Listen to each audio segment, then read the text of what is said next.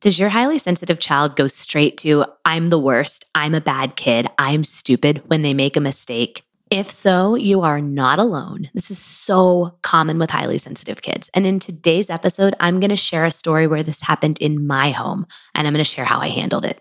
Let's do this. Parenting is the hardest job ever, and parenting a highly sensitive child who's struggling can feel downright impossible. If you're suffering through endless meltdowns, walking on eggshells, and losing sleep worrying, you've landed in the right place because I'm here to help you feel good about parenting your highly sensitive child.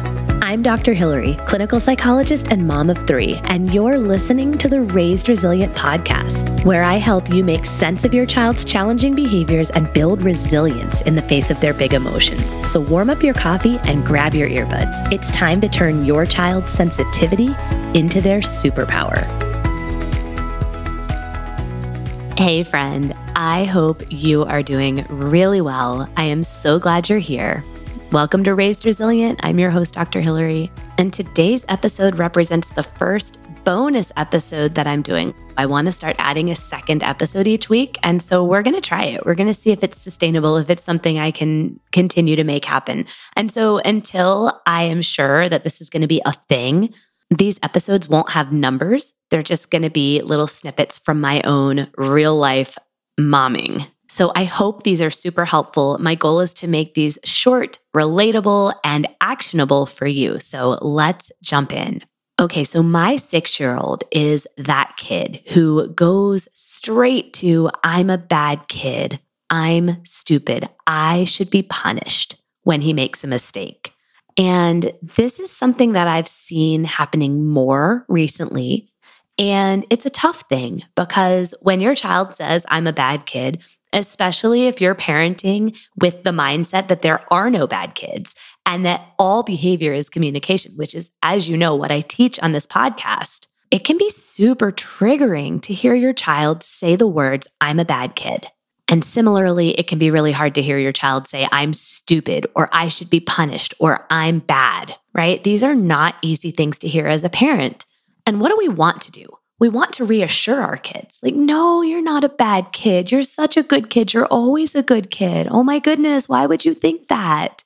You're not stupid. Why would you think that you're stupid? No, that's not true. And so, even though I teach parents to handle these moments really differently, when my son came to me the other day and told me that he was a bad kid, for something that like wasn't even a problem. He's a deep thinker and he's been thinking a lot lately about death, which is actually really developmentally appropriate, but it's also connected to him losing a beloved stuffed dog on our Disney trip recently. And so he was really thinking a lot about death.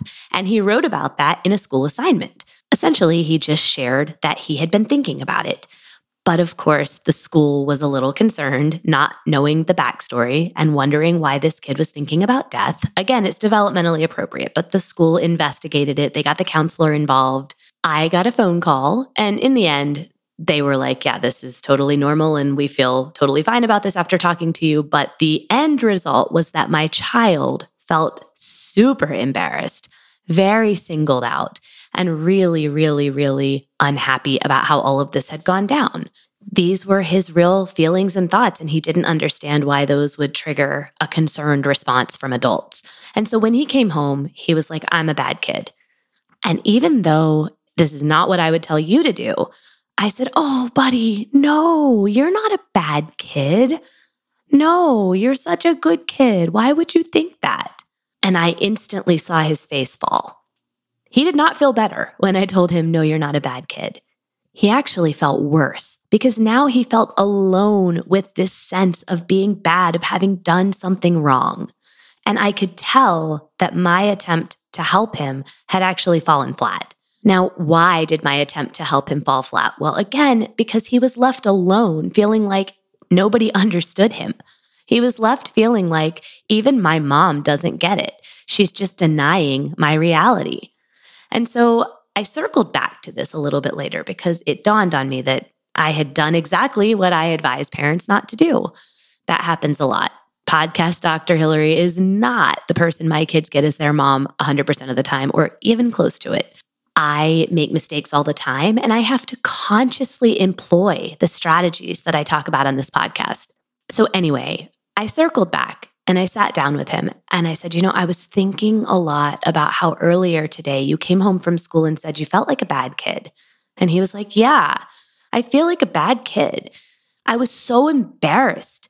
I didn't want to have to leave class. I didn't want to have to talk to the counselor. I was just doing my assignment and minding my own business. So then this time I empathized with him and I just said, Oh, you feel like you were a bad kid. You felt embarrassed. You felt singled out. Gosh, that must have been really hard. Do you want to tell me more about it? And then we had a conversation about it. He told me the story of what happened. And that is so important for our kids to be able to create a narrative around an experience that they've had, right? So for him to be able to go back and tell me the play by play of what happened and really put those pieces together of the story. That's so helpful and so powerful. And y'all, 99% of the time, that is all our kids need from us is the space to be able to feel their feelings, to feel not alone in those feelings and not crazy for feeling them, and to be able to put together the pieces of that story so that they have a coherent narrative around what happened. This is what our kids need from us. So when your child comes to you and says, I am stupid, I am a bad kid, instead of immediately countering with, no, you're not, I want you to try to sit in that muck with them. Validate. You feel like a bad kid right now. You feel like you're stupid. Ugh, like you don't have to say you're stupid or you're a bad kid. You don't have to say that as if it's your feeling. Reflect their feeling back to them.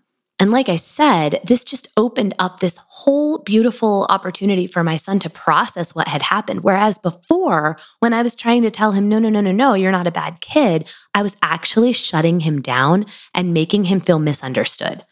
With our highly sensitive kids, this can lead us into a cycle of bigger and bigger meltdowns over time. If we don't understand them, if we fail to meet them where they are and really reflect back to them that, like, hey, I see you, I see your experience, it makes sense that you're feeling this way, then they will ultimately feel less and less connected and more and more misunderstood. So I hope that me sharing this story is helpful to you. And I hope that it also helps you see that I don't always get this right. And there are times I have to circle back and employ my own strategy of doing a do over, right? Hey, I was thinking about how this went. I didn't love it. Can we try again? That's always available to you. And it is literally never too late to go back and employ it. So, anyway, with that, I hope you will be able to go forth and more effectively validate your child's experience, even when it's a hard experience for you to sit with. It doesn't mean your child really believes this about themselves. It doesn't mean this is their new normal. They are having a feeling. And if you can meet them in that feeling and hold space, they will move through it. So I hope this is helpful, and I will catch you in the next episode. Want to continue the conversation and connect with other parents who get it? Join our free Facebook group at facebook.com forward slash groups forward slash raised resilient. I can't wait to see you in there.